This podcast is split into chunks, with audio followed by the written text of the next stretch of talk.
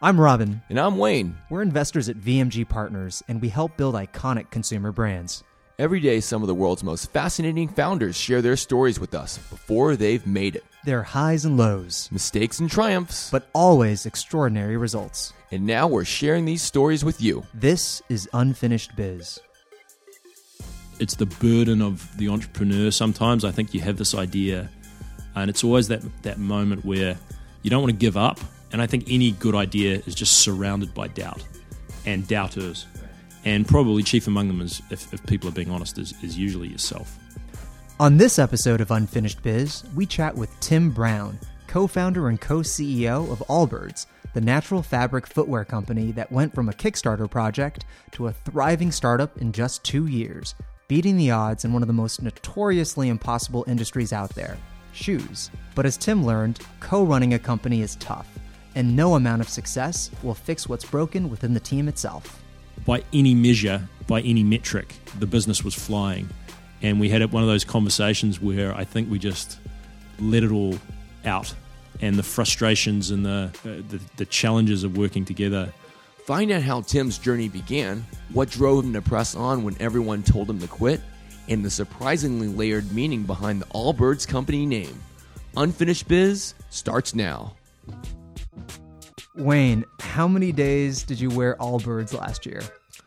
I think many people would say 365. I would probably actually be a little bit less. I basically only wear Allbirds or flip flops. That's that's funny. I mean, it is incredible. It's one of the buzziest brands that we've seen. They're doing something really special in the way that they're actually going to market. They're selling directly to consumers online, and on top of that, they really only have two silhouettes. And I think for footwear, most people like choice. So you know, they're really going about it in their own way. And he's got to be the only guest we've ever had play in the World Cup. That's right. We caught up with Tim when he stopped by our VMG offices in San Francisco.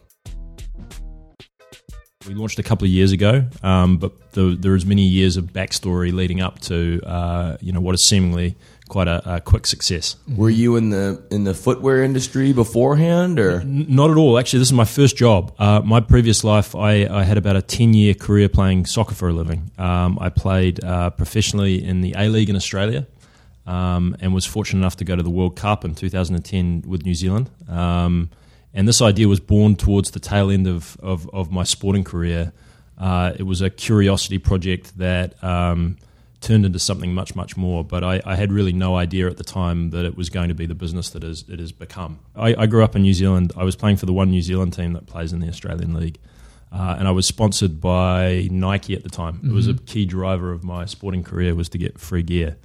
And, uh, you know, really, really this whole business began, began with, a, with a simple insight, really, that all the shoes and all the footwear that, that I was wearing had logos all over it. And I think I saw this trend that was happening in, in uh, athleisure. It's called athleisure, which is a horrible word, but there's no other better word to say that right. sort of this blurring of the lines between work and play. And it was coming into, into apparel, but it hadn't touched footwear. And so, really, the only shoes you could buy in uh, in New Zealand that didn't have logos all over them were Converse, Chuck Taylors, and I had the naive uh, insight or belief uh, based on nothing, uh, on no foundation, that I could maybe make a better product and the, the, the desire to go footwear first. Why? Was- it, it, it felt like it was a larger opportunity. I mean, again, there was no deep analysis here. It was instinct and insight. Yeah. Um, it felt like, in some ways, and I, have been proven right. It was easy to make a T-shirt. Uh, making a shoe is something much much harder. right. uh, there'd never been a great New Zealand footwear brand. Right. Why was that? There'd never been a great you know, sort of, uh, it, it, didn't feel like it was, it was so dominated by just a few major companies. Mm-hmm. And the obvious question that I got asked so often uh, was, why bother? Those companies are so good. Mm-hmm. Um, that I, I, I, subsequently have discovered it's sort of my innovation alarm. Uh, going off that's when, when someone sort of tells you something just is the way that it is and, and don't touch it uh, that that's that's worth pursuing right. a, a, little bit further. That's when you feel like you can mine for gold. Where it's like, oh, you know, why do it? It's like, oh, okay. A lot of people are passing it up. Yeah, some might say it's a, it's, it's at the core of the entrepreneurial illness. Mm-hmm. I think that desire to go prove people wrong, um, but also to to to go to go find answers uh, when you know when when you feel like you, you you know no one's giving you good ones. So I know obviously the business has deep roots in New Zealand, but did you start it when you were in New Zealand? No, absolutely. Well, the, the Allbirds thing, it's, it's oh, I mean, I'll, I'll, I'll, I'll pull you up into the present. Yeah. But, uh, you know, eff- effectively started making shoes, found a, uh, my first footwear factory, uh, started making shoes, largely selling to my teammates at the time. Um, it was a side project rather than a business. They all told me they were that the, the shoes were rubbish, and it, and it pure, purely at that time was a design insight. And I think what happened is I wandered into my first footwear factory and again started asking really simple questions about sizing and and uh, construction and then ultimately materials, and got kind of uh, you know the, the, the listen young young fella who knows nothing about this category. This is the way it's always been done. Sit down and shut up. And and one of them, you know, the the second insight really of, of the Allbirds journey was that uh, you know shoes are predominantly made cheaply in Asia largely, and predominantly out of, of, of synthetics and leathers. And so the idea was kind of insight number two was that uh, you could take this very simple design aesthetic and then you could use natural and sustainable materials um, to make more comfortable shoes. And that the combination of, of, of great design and comfort was a really interesting thing because uh, the number one reason why people buy shoes is comfort. But if your dad tells you he's got comfortable shoes, you assume they don't look very good. So again, it, it, it was a kind of a dusty, in, in some ways obvious insight, but this idea of, of a very simple shoe with great design, focused on, on natural materials in pursuit of comfort, was kind of where you know the second part of this. So Gen One shoe was it made of wool? What did it look like? It was leather. I mean, I still we still show uh, the very first shoes to the to, to we do an, a new employee lunch every month, and I you know I show these the, these shoes for a period of time. I was embarrassed about them. They've now become a little bit of a badge of honor to show just how far we've come and, and how far our understanding, or you know, my understanding and our understanding of this category has come. Um, but the first ones were, were made out of leather. They were made out of leather from New Zealand, and, and I realized that was completely wrong, and that there was a, you know, shoes were made poorly. It was a category that hadn't really changed for hundred years. Things were they were still using antiquated, uh, largely you know, manual labor to, to, to make these shoes, and and that there was an opportunity, certainly, I thought, to rethink the materials and rethink the product experience. Um, and this is where I thought I'd, you know, obviously coming from the land of 27 million sheep in New Zealand, the wool, wool seemed like an obvious one. And anyone who's grown up in New Zealand realizes that wool wicks moisture, regulates temperature, does all these amazing things, makes the most incredible socks. Uh, and I, I, just I thought, gosh, that would make an amazing shoe. And why has that not been done before?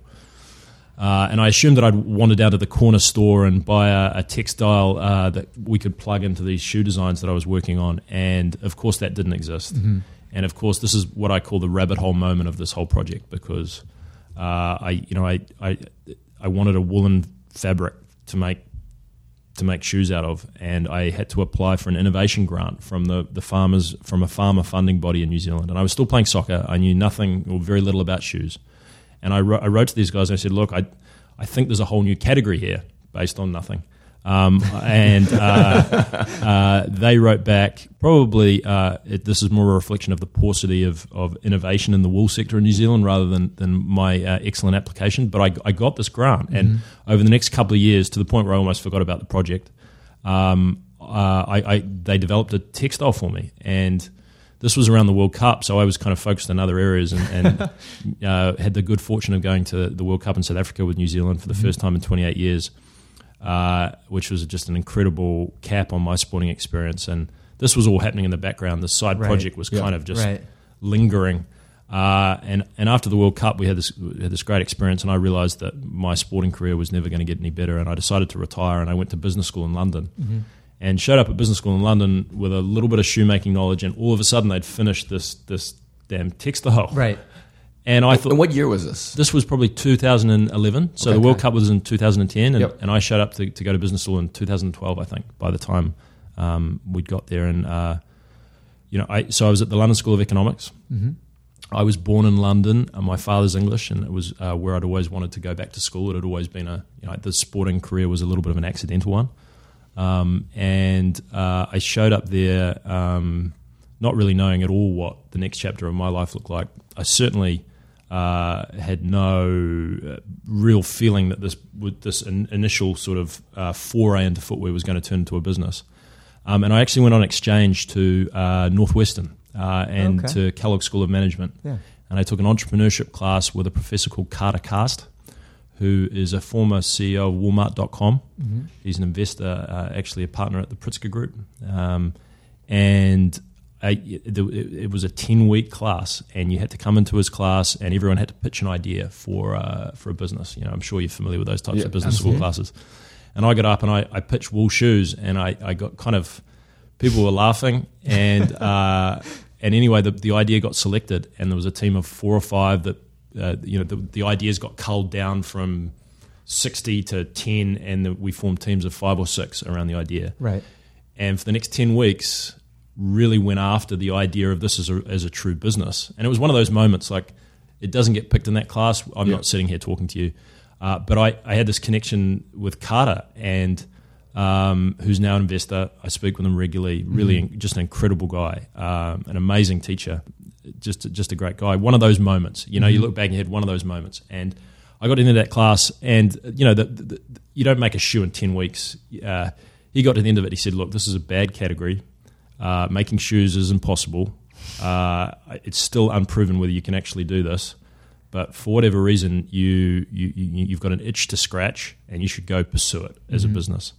Um, so, so it was just Given those dynamics, I'm in. I know.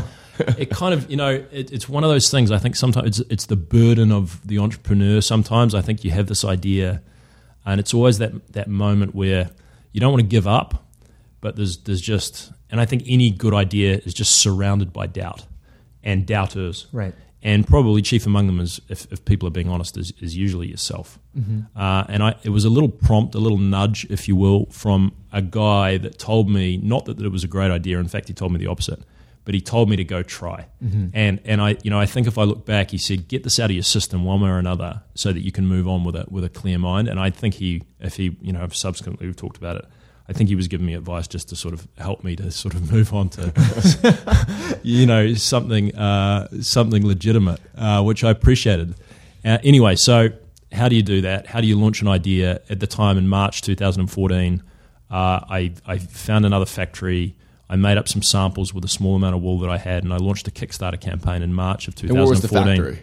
Uh, it was in Portugal at this time. Yep. Okay. I literally found it on Google, and it was You, s- you, you'd be surprised how the number of times that people hear are like, "Hey, how'd you find this anything?" They're like, I- I Googled "Uh, it." Google, you know. I mean, totally. I got on a plane to Portugal, and there was a, it was a small factory, and um, you know, I said, "Look, hey, I've got this idea," and and uh, and they made some samples up, and I shot a video. Uh, I flew back to New Zealand, I think, for Christmas, and we shot a video on um, family friend's farm with my brother uh, for I think for a thousand bucks, um, and put this thing up on Kickstarter when I got back to the UK.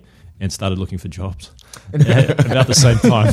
At this time, was Good, it, you're fully hedged on Yeah, this whole thing. Exactly. At this time, was it just you? Was was It was it was me and my brother was helping out, and I you know I had a, a, a buddy of mine that I used to play with who was kind of there, but it, it was me. It, it, it, was me with some some people very close to me, Right. Who were were being incredibly supportive. they're just kind of giving you time, giving you advice, and Yeah, and just sort of saying, um, keep going. I guess I don't know, or, or not, or do it, but if Right. you want to, but right, uh, my brother, you know, in particular, was a, just a resource of, you know, uh, of of strength and and and just kind of again another one of those moments where you're just like, go on, go, give it a crack. Right. What do you got to lose? yeah, And so I launched this thing on on March I th- uh, 2014, and I put it up, and I'd explained to my mum, you know, that this thing was happening, and I really needed her to buy a pair just for my fragile confidence at the time. And in four days, it sold one hundred twenty thousand dollars worth of shoes. And I remember sitting in a restaurant with my girlfriend, my now wife, uh, in London, and I was like, "Oh my gosh, this is this is bad." Uh, how am I going to make these shoes? and, and I, uh, for anyone who's ever done a Kickstarter campaign, you know, you, you make this great, these great promises at the Right. front, the front end, Right. and so I, I shut it down after after four days, and it was on track to do you know well over a million dollars. This thing was going Right. crazy. It had been picked up by press and every and was that organic? It's just people. largely organic. I mean, and uh, you know, I'd send it out to friends and family, and and and uh, it got put on the front page of Kickstarter, and you know, uh, Yeah. a bunch of press in New Zealand. Had Um, the shoe ever been run, actually on a commercial run at the Portugal factory yet? When No. You did, no. No, not at all. So you had a $120,000 worth of orders. Yeah, I think it was And- a thousand pairs of shoes, Yeah. give or take. That's right. It was all I could make. Right. I didn't have any more textiles, uh, any more of the, this, this textile that again was not commercially scalable. uh, I, I mean, I'd been testing this thing for, for a couple of years off and on in different Right. forms. So, uh, I, you know, I, fe- I felt confidence in the direction, um, but there was just a complete naivety, and it kicked off what was really the, you know, the the worst twelve months of of of this journey by far. And I was in London, and uh, you know, I, I finished my. I was writing my dissertation at LSE, and, and anyone who's ever lived in the UK, it starts getting grey and dark over the winter. I don't know if you've been there, and Yeah. it starts getting dark. You can feel the day starting to end at sort of two o'clock in the afternoon, and then the sun doesn't come up till nine So it's not helping. Yeah, and, and, and I just I just remember um, my dad started calling me a cobbler, uh, just and I was like, uh, you know, you just go through this period, uh, and I was doing and I was shipping these shoes. I think I forget how many countries, at twenty five I don't know how many countries. Um, ended up the factory ended up making the sizing wrong for men's, so they made the the women's and men's sizes effectively the same thing, which Oy. which you don't need to know too much about shoes to know that that's bad Yeah. and uh, and and I you know start sending these things around the world, and uh, and it actually turned out that my you know one of my very first customers on Kickstarter is my now business partner, uh, my now co-founder of of Allbirds, and uh, our wives were were best friends. Uh, they went to they were roommates in college uh, at Dartmouth on the east coast, Gotcha. and um, and uh, Joe, yeah, Liz, uh, Joey um, bought a pair of shoes. I Mhm. think because uh, my my wife had sent Right. these out and said, you know, support this poor guy. and I remember we've we've got this old like this email exchange where he got back and he goes, great, really, you know, pl- so pleased, proud, you know, this this is cool, really cool to see this sort of. Just a supportive kind of note Right. from a guy that I, you know, I knew but not all that particularly well. He said, Right. "There's a small problem. The shoes don't really fit at all, not even like remotely close." And uh, at the very end of a very Yeah. supportive email. and I, and I was at this stage, I was you know getting creative, and I said, "Oh, it's a whole new. You just take the insoles out, and then these things are great."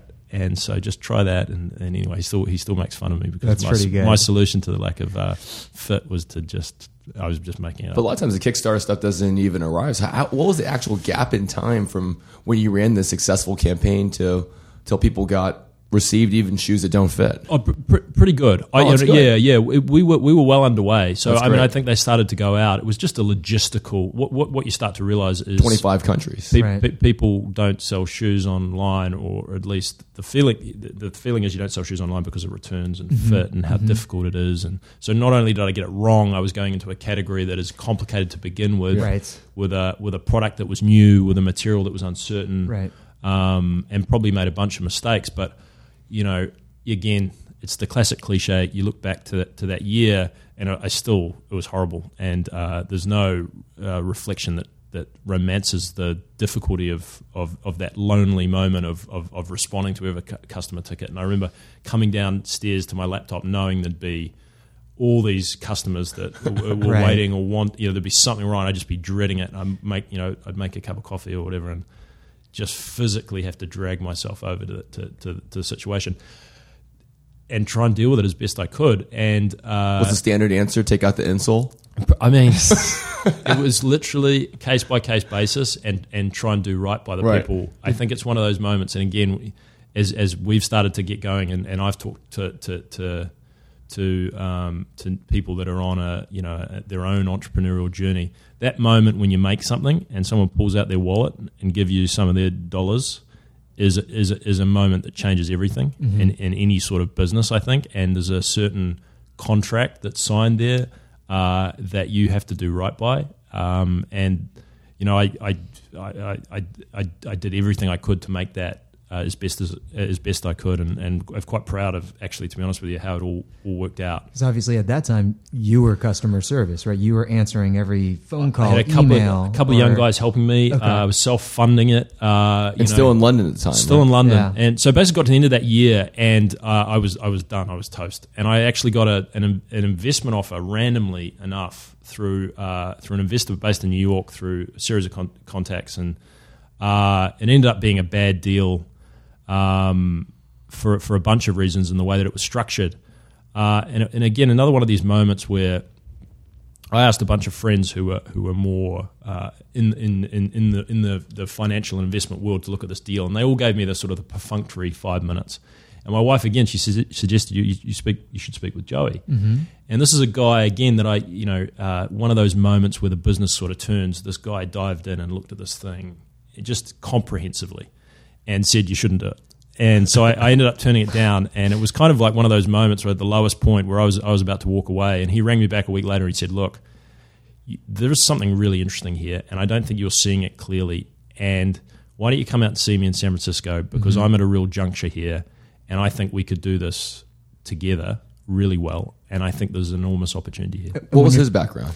So he's a he's a Cal engineer, Okay. uh, Wharton graduate, and he'd been working for a, a um, out of business school uh, country uh, a company called Solazyme uh, in the in the biotech space. Right. That he'd he'd helped through an IPO, and effectively what he was doing was was trying to sell a sustainable material into large corporations, and I think had been frustrated by aspects of that.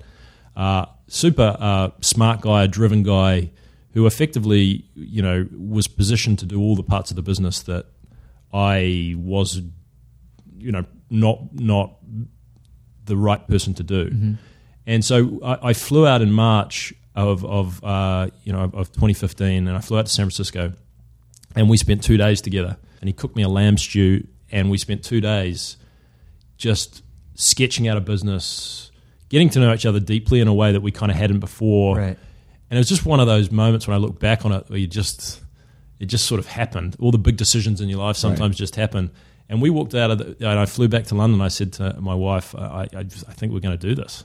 Because right before that, when you were saying that you were looking to potentially even walk away, was it not just walk away from that investment, but also just maybe even the business? I, I look, I, I was, I found myself making shoes out of wool, and I mm-hmm. remember going to dinners with my, you know, with, with my my girlfriend, my now wife, and it would go around the table, and people would be talking about what they, you know, What uh, they what they were doing. Yeah. You know, we were kind of young, thirties. People's the careers are starting to blossom, Right. And it would get to me, and I, I could feel my shoulders starting to tense up. Uh, Because people were going to ask a, a, a- about you know what I was doing, and I'd sort of you know mumble kind of wool shoes, and, and, and, and people would pat, pat pat me on the head and, and kind of wish me well. Yeah. Good luck, little fella. And um, and I, I just I, I didn't know why I was doing it Got it. and I'd had this tremendously meaningful career. I'd, I'd, I'd, I'd played soccer and, and I played for my country, and this thing had you know had been more than I'd ever dreamed about. And I didn't know what was next, but I, I, I didn't. I was quite sure it wasn't shoes. And uh, the fact that I found myself doing this was one of those moments where I'm like, have I just kind of pushed through here just because people said that I couldn't into Yeah. a, into a scenario? And I, I wonder how many people find themselves there. Just you know, is it? I've gone to law school because my, my dad told me Right. to, and now I'm here. I'm like, oh, well, I'm too. I'm in, I'm in too deep to, to, to pivot. Or it's just right? like Or- I'm I'm gutting it out, but That's to right. what end, right? Like I can keep gutting it out, but is that the right thing? Is Right. permission to permission to quit? Right. Um, and I remember there was a moment in my in my soccer career where I, I um, was over in the UK and I was I was trying to find a contract and I'd just been released by Swansea where I'd been on trial and I remember calling my old man um, back in New Zealand. And of course it was cold in the UK and then the opposite side of the world in New Zealand. It was warm and he was cooking a barbecue at the time. And I said Dad this is this is really really hard. And he said, "Just, just quit. If you want to quit, I'm not telling you to do it. Hey, wh- why are you, why are you chasing this thing?" And it was one of those moments, and I give him more credit maybe than he deserves because he said, "Look, I, I can't talk anymore. I've got to get back to the barbecue." and I was literally in a phone box in Wales, and it was Oh. raining. Oh, man. And uh, you know, down to about my last dollar. And he he said, "If you want to keep doing it, do it, but don't call me for permission to quit." And it was one of those moments that I always look back in my life, and I, and I think the same here. It's like, why are you, Right. why are you doing this? right. And you know, and, and this is where I give Joey tremendous qu- credit because you know, if it's the three pillars of, of what is now Allbirds, it starts with the design insight about about shoes. It became a material insight about comfort, and then the third one was that uh, Joey, uh, as he talked about what he wanted to tell his grandkids about, was was the belief that we were on the cusp of a, of a revolution in sustainable manufacturing, and that there was a need to find better ways to make stuff. Mm-hmm. And he believed it, and he'd been frustrated in, in, in the pursuit of that better vision. I think in, in, in aspects of his time at Solazyme. And you know, he looked at the footwear category and he said, "Look, if there's a if there's a bad performer around, it's footwear. And what you're doing here." I- I, I think there's a real way to, to, to not only make a more sustainable product, but make a better product. And it was one of those like true light bulb moments where you know where I realized you know that this was something more than selling shoes, and that this was a guy that I could work with on a project that was you know, that was something that you know we we'd tell our grandkids about in, in 25 years. And I, you know, I, I give him enormous credit for unlocking that. Um, and I'd be lying if I said I, you know, without him I would have got there. So did you move to San Francisco after that? So I came back to my wife and I said, "Look, it was a great trip actually, uh, and San Francisco is beautiful." Uh, and why don't we move there? Because I think we should go for this. Yeah, and you're like, and, and he makes a great lamb stew. And the lamb stew. yeah. And I, actually, now that I think about it, was he was he being ironic or was that anyway? Um, uh, and you know, to her enormous credit, she, so she was working with Google, and it was again, you, you think about these things. She was able to transfer. Mm-hmm. She said, uh, "I'll come here, but I'm not working in Mountain View." She was able to transfer almost seam, seamlessly into the the the, off, the, the, the head office here. Yeah. And it was one of those things. We got married that June. Uh, Joey and I set out. He quit his job. We set out um, to to raise some money, and I got married on June sixth. I think I had my bachelor party on the Tuesday, and I think Joey had uh, teed up about nine uh, invest, investor meetings in New mm-hmm. York that week, and we got married on the Saturday, and the whole thing came together in just this whirlwind of 2015, right? Uh, this was 2015. Uh, 2015. Yeah. And when you were taking these meetings, what was it? There was it more just a here's what we're thinking about making, here's what the business plan is going to look like, and here's who we are, or like how far along were you at that point? You know, uh, it, it, it, was interesting. I mean, I, I look back, uh, we weren't just showing up with a hunch. Mm-hmm. Uh, you know, I and and I, I, had some some some real scars. Mm-hmm. I had some nicks and scratches. I'd spent some time in some factories. I understood. Uh, you know what needed to be done. Not necessarily that I had it, but we showed up with with shoes, mm-hmm. and I, you know, I'd, I'd, sold 120 grand in, in four days, and it was it was tangible. Mm-hmm. Uh, and then when I look back on it, I think what we did a really good job of was to say, hey, this is what we've done, and this is also what we don't know. But this is an enormous category, and no one's cracked it. Mm-hmm. And and here's our thesis, and the thesis went something like this: the footwear category, everyone assumes Nike and Adidas and and uh, are, are, make everything. It, they dominate this category. What's the point? And then when you actually look into it, you realize that the footwear category is really made up of three chunks. There's kind of performance, casual, and fashion, broadly speaking. Mm-hmm. And if you're an athlete, as I once was, and you're, Le- you're Bron James and you're going to the Olympics, Nike and Adidas make incredible products for you. It's, it's fantastic, mm-hmm. great, amazing. And then just don't touch that. Served, well served. And the other end of the spectrum is sort of fashion, and it's about high price point and – um, and that's amazing. It's about creation. And in the middle, smack bang in the middle, is is uh, you know uh, of this multi-billion dollar category. Call it a third of it is casual shoes, and it's Footlocker world, and it's where um, both the fashion and the performance sort of categories sell right. kind of average product. Mm-hmm. It's the product that you know um, is made stamped with a swoosh, made in Vietnam for you know, and it's trading off you know these these great High performance, performance. Pro- products, right. and when you, you, realize they're actually kind of cheaply made, mm-hmm. uh, I, I, don't want to say thoughtless, but certainly not thoughtful, mm-hmm. and you know not comfortable, and certainly not uh, s- sustainably ma- minded in the way that they're produced. And, and we kind of looked at that and we said, well, there's a real opportunity there within this category. So all of a sudden you wall off casual shoes and you take out performance and you see all this white space in a way that maybe when you're just looking at the footwear category uh, mm-hmm. writ large, you don't. So it's kind of you know key insight. And then you sort of look at it and you go, anyone who's logged on to so point two, anyone who's logged on to, to zappos.com is overwhelmed by choice. So there's this whole movement of direct to consumer brands that are actually innovating by taking things away. And I think that that's you know just been a, a huge lesson for me is, is you automatically assume sometimes that innovation is about adding right more and, mm-hmm. and, adding more things and more features and bells and whistles right. and sometimes Simplicity. innovation can actually be about taking things away mm-hmm. so the idea that, that we'd set, set for myself and i don't think i'd done this explicitly until joey and i partnered but if you were going to make one shoe and you were going to sell it online what would it look like mm-hmm. and so you have this distillation this design process that's all about focus um, and many people said that that was a crazy idea because in footwear traditionally it's a wholesale model. Mm-hmm. You know, you, you, you produce ranges each each season and they change continuously. So the idea that you were going to go in the opposite direction and offer a singular solution mm-hmm. um, in, in, in, in, the sneaker category, uh, we you know we launched with a singular shoe, uh, and it was built to live online. Um, and so, kind of point three, the category itself and, and footwear is completely dependent on wholesale. and there is a way, there's a mentality about the, the way the category works that is not designed or pointed to a, a direct to consumer model or, and relationship with the consumer.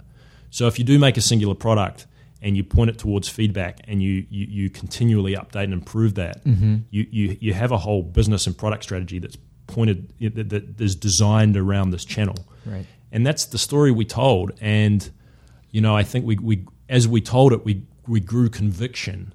Um, and of course, this is this is only contingent. All the, all this all, all those insights only work if this is a product that people like. Was the brand? At what point did you name name the I, company? I had a different name. So th- at this stage, I we literally showed up at these investor meetings, and I, I'd, I'd actually made, a, I, I think, a hash. I used a different name actually for the Kickstarter project Yeah. that I'd made up, and and uh, you Do you remember what it was? It was three over seven, and I, I it was it was just a, it was. I mean, it's bad. What does that, what does that mean? What is Oh, I mean, Yeah. it was it was about three days a week, and I, I, to be honest with you, I can't even remember. And I can, but I'm going to pretend like I can't. It was that bad. it was that bad. All right. But but the product, the product. I mean, if you're looking product market fit, whatever it Right. is, the Kickstarter. Th- there was re- there was a real from the the the beginning. There's been a clear vision of over what that product Right. looked like That's right. and um, and it's taken an awful long time to get there. But I, that was clear. The brand, I think, needed to be uh, rethought and built around you know these emerging insights and the sort of evolution evolution of this third pillar of, of the business around design and comfort and sustainability, and and Joey really. And so we raised this money. Uh, we incorporated the company in, I, I think, uh, July uh, of, of, of 2015. Uh, we raised a, a, a little bit over a couple of million dollars, led by Lerer Hippeau. Ben Lerer put Yep. tremendous faith in us. In us. Um, and you know, we moved to San Francisco and we started working out of Joey's mother-in-law's place in San Rafael uh, with his dog Walt. And you, again, you have the, the second moment. It's like, oh gosh, what have I done here? We're back doing this. Right. Um, but this time, there was just a this this was a this was the opportunity to go do it right, Mm-hmm. and it and, and the project and the progress and, and the journey thus far deserved this effort.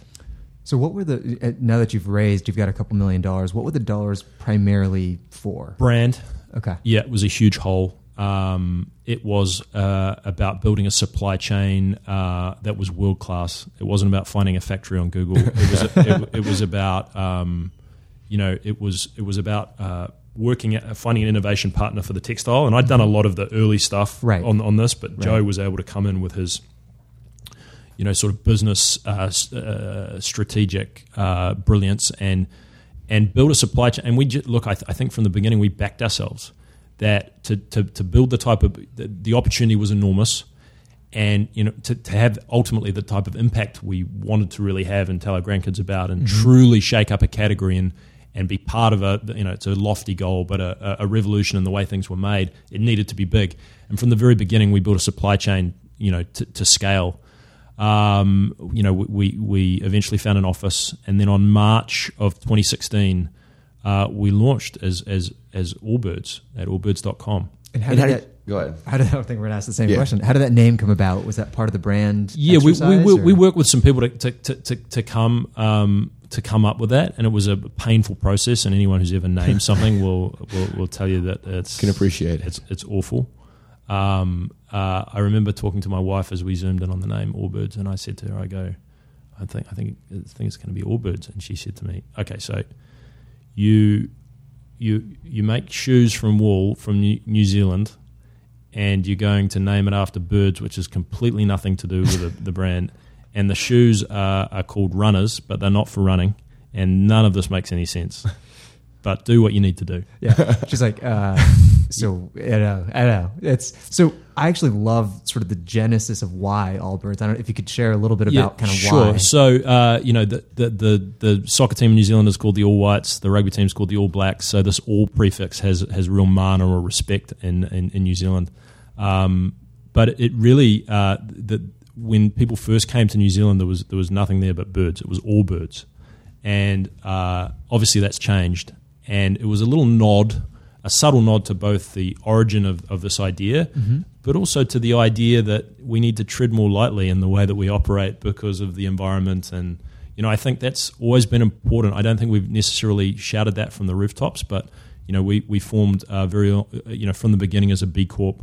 We made the environment a stakeholder in our business, and uh, you know it, it was important, and, and, that was just a little nod. And, and then I kind of loved loved the the the, the fact uh, Flight of the Conchords style that it didn't make out you know, very in any sense at it's, all. It's interesting because if you if you dig into it, I think it does it does make sense, but you have to actually take that step, which I think is it's kind of cool. Yeah, I think I think there's, it, it, it's sticky. Yeah, and you know if uh, if nothing else, people remember it. Mm-hmm. Um, and you know as as my uh, New Zealand accent adapted to an American environment. Uh, uh it was it was reasonably easy for me to say, so that was another factor as well. So. So, so you launched in March 2016. Yep. What, what was what, what was the, what format was it in? It was a it was a single issue. Uh, we launched largely on the back of, of, of you know a PR strategy um, and of telling the story um, of, of, of of a shoe that was um, that was about comfort that um, was made out of sustainable materials. We I think we had about five employees maybe at the time we launched. Mm-hmm um, and a bunch of investors that were doubting the idea that uh, one shoe was a good idea. Um, would you know? It's, that's it's a great plan as long as people like that one shoe, and if they don't, then it's a bad one. How much does that that first shoe look like? What what you're selling today? R- really close, and you know, it, it was funny. All the criticism uh, that we faced prior to launch as we slowly revealed this this concept over the months. You know, as people wanted to see samples and they tried things, and mm-hmm. and they go, it's it's unremarkable this thing is completely unremarkable. Where are the it needs some something it's missing, and you know we've subsequently come to see that as a huge badge of honor that the right amount of nothing is actually exactly what we're doing, and and our thesis was doubted, and I think that you know Joey and I stuck together around the idea mm-hmm. that no, this wasn't the time to, to hedge your bets. This was the time to double down on the thesis that had got you this far. Right. And but I, I, think that's the tendency, and it, it's probably another lesson is that you know, there's feedback everywhere, and it's this fine line between looking into that feedback and being open to it, um, but also ignoring the the eighty percent of it that's rubbish and mm-hmm. taking on board the, the, the stuff that's really additive to to the vision that you started this whole thing with. That building a business or, or really doing anything mean, meaningful is never done with consensus. That's always what we've found with our the best entrepreneurs who we've partnered with is that they've seen a unique a unique angle where to to the average consumer or even the average person, it's like, well, why does the world need another peanut butter? Well, there's there's there's a whole different um, uh, nutritional profile of almond butter. No one's ever really branded this way. No one's ever delivered it in a unique delivery format. I think it's similar to what you're saying is that almost the 80% that you're speaking of, they were looking at it from a conventional footwear perspective on what society had – potentially um, groomed them to think, and and you're trying to really disrupt that paradigm. Yeah, I think so. Although I mean, I think the disrupt word gets thrown around yeah. a lot. I think sometimes you know the, the, the true innovation happens at the margins. Mm-hmm. But the the, the the classic footwear form, the sneaker, has been around for right. decades. Right. At some point, the way I used you know think about it from a product point of view is that at some point there was kind of optimal sneaker. mm-hmm. and the pressure of Zappos and of growth and of seasonal cycles people started to design away from this pure moment just right. because they needed to. Yep. And so it felt clear to me that there was at some point by actually taking this back to optimal sneaker moment yep. that you you know by whispering you could actually scream an awful lot louder than everyone else who was bright colors and changing things for the sake of changing it. Um, but look, I mean, you know, it's tested. That that insight is tested. It seems obvious maybe in hindsight, but at the time, it's at the margins. So I, I, think that's just when you know you've got to find something deep within you. I think, and that was certainly what I think Joey and I did to just double down on the. And I'm so proud of us through that moment, through a really difficult period, that we we stuck with the purity of our idea, and we were going to go down. We were going to go down all Your guns way. blazing, right. and we were going to do it our way. Right. How was that initial launch? Uh, it, you know, it, it was phenomenal. Uh, Time magazine called our shoe the most comfortable in the world in the first week. Um, I, you know, the, it was just. I'm not going to give you numbers, but it was, it was, it was just phenomenal. were there any Were there any challenges like you had in your previous launch? Did the supply chain work exactly how you had hoped? World class partners, uh, almost flawless execution, um, and a, a connection really from the beginning with the product and with the brand and the whimsy of our story and the mm-hmm. honesty, I think, of our story. Um, and of, of, of the fact that um, you know, we were we were we were trying to do this meaningful thing, and we just we didn't talk too much about it. We just kind of got on with it, and I think um, we tried to have fun. And uh, people, you know, people have been supporting us really from day one, and from the very beginning, this whole business has been pointed around the consumer. I think learning some of my um, lessons from the, the, Kickstarter days, and I, am pretty proud to say I think we've made something like 27 changes mm-hmm. to the to the uh, to the product, the Wool Runner, our signature product, yep. from when we launched, based on customer feedback. So mm-hmm. from that loop and that ability to know improve, your consumer, improve, get better, and that's everything from color to the tongue spinning around to every. This thing is constantly evolving and moving, and it's our competitive advantage as a business because the rest of the footwear category tied to a wholesale model is not able to do that. Yeah, you have a direct relationship with your consumer. Yeah. And you know, we've tried to think through every detail. I mean, one of the classic ones is traditionally in, in e-commerce footwear, uh, you, you, take a shoe box and it's put within another box and it's mm-hmm. shipped. So could you turn that into one one box? And just really trying to think through every little moment.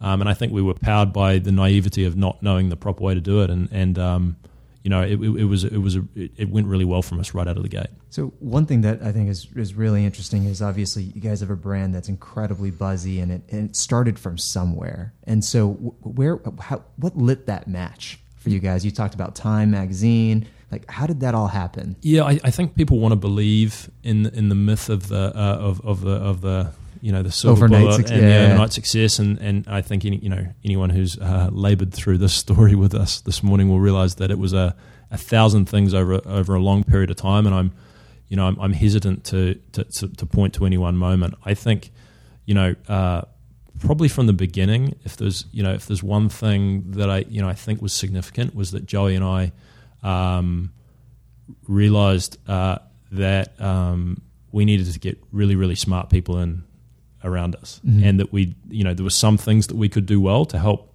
you know, our team win, and there was many things that we did not know. And I think we had the courage to get great, great people from the beginning. And one of our first hires was was from Nest, Levi's head of brand marketing, uh, Julie, uh, who came in, who is just phenomenal. And we'd never, you know, built a, a brand from the ground up right. and done that well. And I think we had the courage to to really just surround ourselves with people that were far, far better than us at the majority of of things, and, and, and it's it's still true to this day. And I think it's allowed us to move faster. Um, I think the second thing was that from the beginning, this wasn't about selling shoes. I, it had taken me a while to get there, but this really truly was about something else.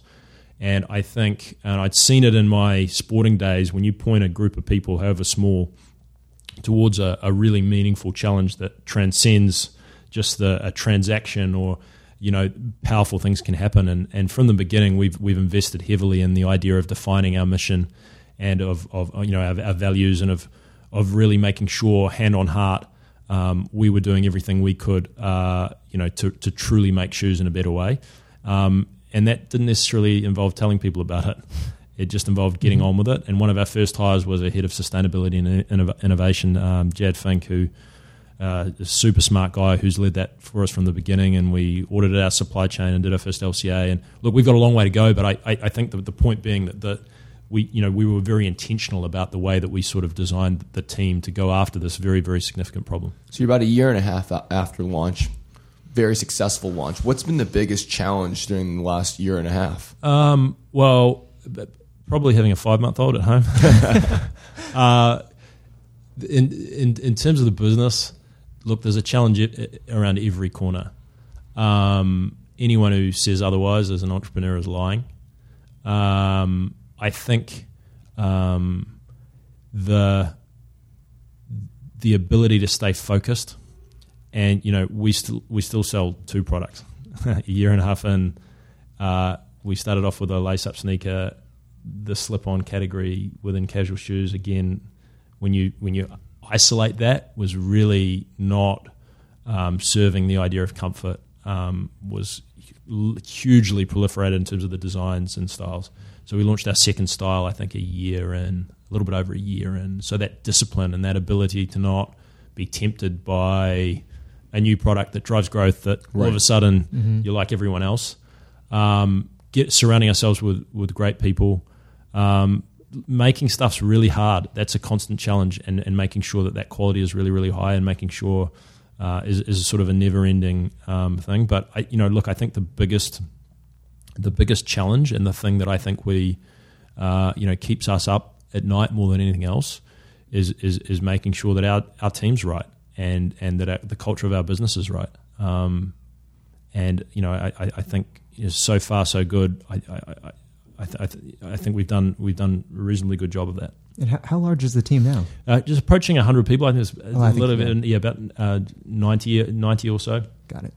um, uh, which includes uh, uh, some retail uh, stuff in, in New York and and uh, in San Francisco, which has been a part of the journey as well.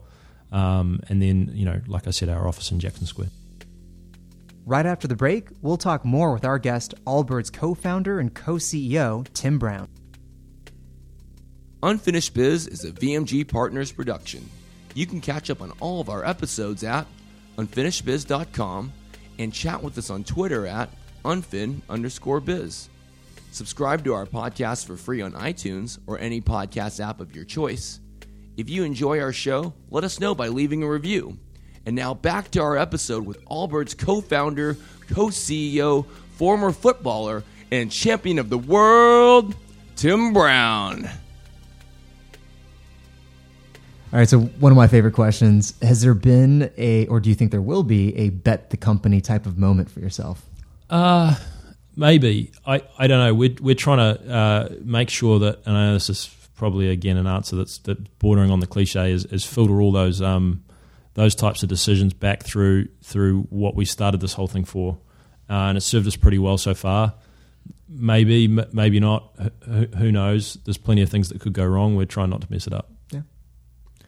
And obviously, there's been a Allbirds been a huge success over the last year and a half since launch. Is there a particular high point that resonates in your mind? Uh, yeah, I, I, I think um, you know we uh, completed our a round of funding, and that was a that was a particular moment that I you know I know was just it felt like we were really on our way, and we you know we did that with Maveron, uh, just an incredible group of investors, and Dan Levitan backed us, and that felt like a you know one moment that was great. I think the launch of that second product proved that we could. You know that we could. It wasn't just a one-hit wonder. That there was that, that, that we could do this again, and that, that, that, that the the thesis stood up. And then on a personal level, I uh, I took the team back, uh, or a bunch of the team back to New Zealand, and we went down and visited the farms in uh, where the wool comes from. And as a Kiwi, to be able, you know, with a business based here, to be able to go back to New Zealand, and my old man came down, and and uh, that was pretty, that was very very special. Uh, to you know, to I feel very fortunate to be away from home, from this country that's and, and my family. Uh, and to, to, to be so connected back there was I you know the opportunity to go down and talk to some of those farmers was was was really special for me personally. And I, we certainly have appreciated the the reality of how much how much uh, detail you shared about your journey. I guess over is there one point that's particularly resonates in your mind regarding a low point? Yeah, definitely. So Joey and I, we, we'd had kind of this incredible month, like one of the better direct to consumer launches, you know, in history. Um, and we're about a month into it, and uh, you know, we had we, we, we had a kind of a, a, a sort of a, a real uh, honest moment that was very very difficult between us as founders, and we'd set up the business as co-CEOs and co-founders, and it had been a whirlwind, and he'd taken an enormous risk on this idea, and uh, you know, and as had I, but I mean, I think he'd, in particularly, um, you know, the, the I know it was a huge thing for him, and by any measure, by any metric, the business was flying, and we had one of those conversations where I think we just let it all out, and the frustrations and the, you know, uh, the the challenges of working together, and and I look back on it as one of those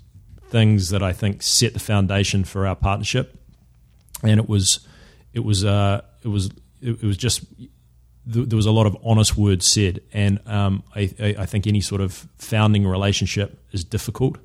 Uh, ours was uh, particularly nuanced because our wives were, were, were such good friends, and that was hanging over this. But it, it was it was difficult, and I, I but I think looking back, um, one of those things that needed to happen, um, and I think um, How Yeah. far along in the journey was? it was a month after we launched. Okay, Everything was going great yeah, and it was like, hey, hang on a minute, you, you know, you, you, th- this isn't working out, and here's why.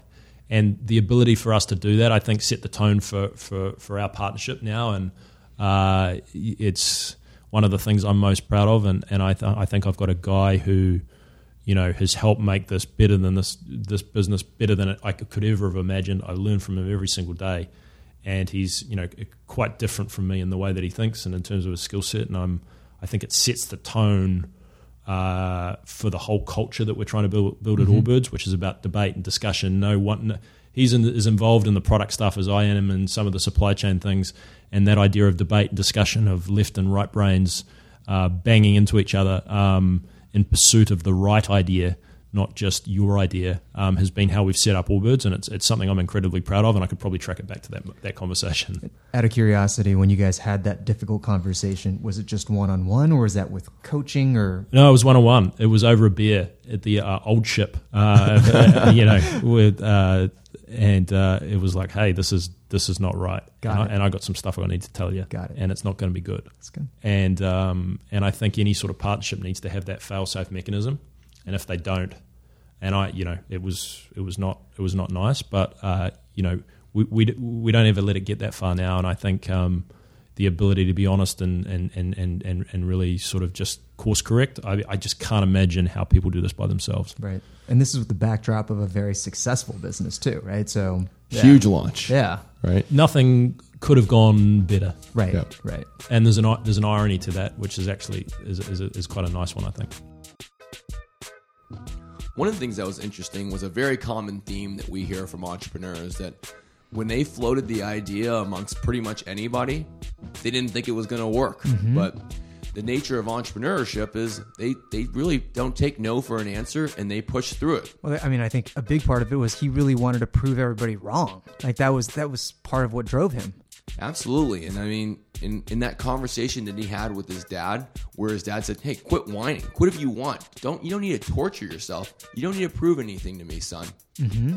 I mean, the other part of this is that being a co-founder, I mean, that can be a pretty big challenge as well. And Tim and Joey, obviously, they they really hit on something great, but even in that success, they had to actually encounter some some pretty tough conversations between themselves to make it all work. I think different than many times, they actually addressed that early on. They did. before they before they grew into a bigger problem, and I think that that shows really what's special between the relationship between Tim and Joey. Mm-hmm. So obviously, uh, through this journey, it's been a tremendously taxing experience, twenty four seven. What what do you find time for outside of work? Uh, well, the family. Uh, that w- the, you realize when that comes along, it it comes first, and, and, and that's kind of everything outside of work at the moment. And uh, I feel very fortunate about that with our with our daughter. Um, I I I'm, I don't particularly miss playing soccer, but I do miss being fit, and so kind of running is is if if I uh, if I have any sort of downtime that involves that. Um, I was wondering whether or not you were just tearing up some like s- rec leagues out Exactly. there. I, that was that was my. I was like, People would just, rec- like, yeah, just join us. It'll be yeah. Uh, I've probably kicked the ball only a few times since I retired. So uh, no, it, it's good. I look, I just feel incredibly lucky, um, and yeah, we're working hard, but we're you know having kind of the very first time when I was doing the Kickstarter stuff, I kind of blew myself up doing it, and I, I'm just never. We're never gonna. I'm not gonna ever get that far again. Uh, operating in the red is not the way to do this. Um, the process is is uh, it's important that you, that you do this with a smile on your face and, and you have fun along the way. And it's not easy, but um, you should feel fortunate, and that's tried tried to be my the, the mindset I've tried to keep. Tim Brown from Allbirds. Time for our signature game. Rapid fire, 60 seconds. First thing that comes to your mind. You ready? Sure, All right, here we go. All right. First thing you read every day is theguardian.com. What's your favorite movie? Oh, Turner and Hooch. who's That's your awesome. who's your celebrity crush? Oh, Keira Knightley. Karaoke song you're most likely to belt out. Mr. Big, I'm the one who wants to be with you. Wow, even your bet- oh, wow, your you're good. hometown is famous for Uh, Lord of the Rings, Peter Jackson. What's your guilty pleasure? Biscuits. first car you ever drove. Uh, Honda Accord. Runner up name that for your business that didn't make the cut. there were so many bad ones. Uh, let's go with the, the brand I started with, three over seven that we've we've, we've mentioned. Nice. Do you recline on airplanes? Uh, yeah, w- w- when I can, but usually uh, we're um, I'm in the economy seat down the back by the toilets.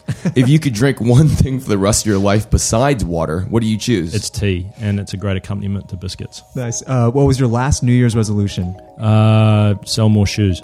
If you were stranded on an island and you could only bring one thing, what would it be? Uh, it'd be a toss up between my uh, my wife and my daughter. So I'm not gonna I'm not gonna answer that one. What's the last hashtag you used? Uh, don't touch social media. Where's the next place you'd like to travel? Uh, back to New Zealand at every opportunity. If you if a movie was made of your life, you'd be played by. Chuck Norris. Talent you, talent you don't have but wish you did. Uh, music. It, it's escaped me.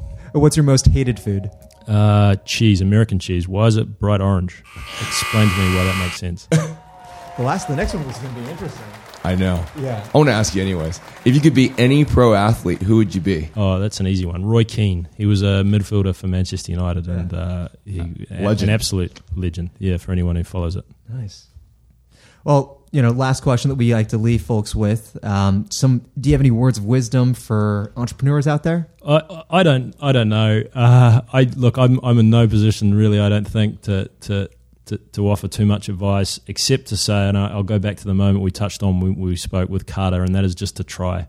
I think uh, most people talk about stuff much much harder when you actually go do it, and you throw something out into the world, and people open their wallet, and you get all sorts of feedback, and it's incredibly difficult. But why not? At least you find out, and and that's the that's the advice I got, and uh, without it, we probably wouldn't be sitting here. And, and I think it's the it's probably the best, uh, the only the only thing I really have to offer.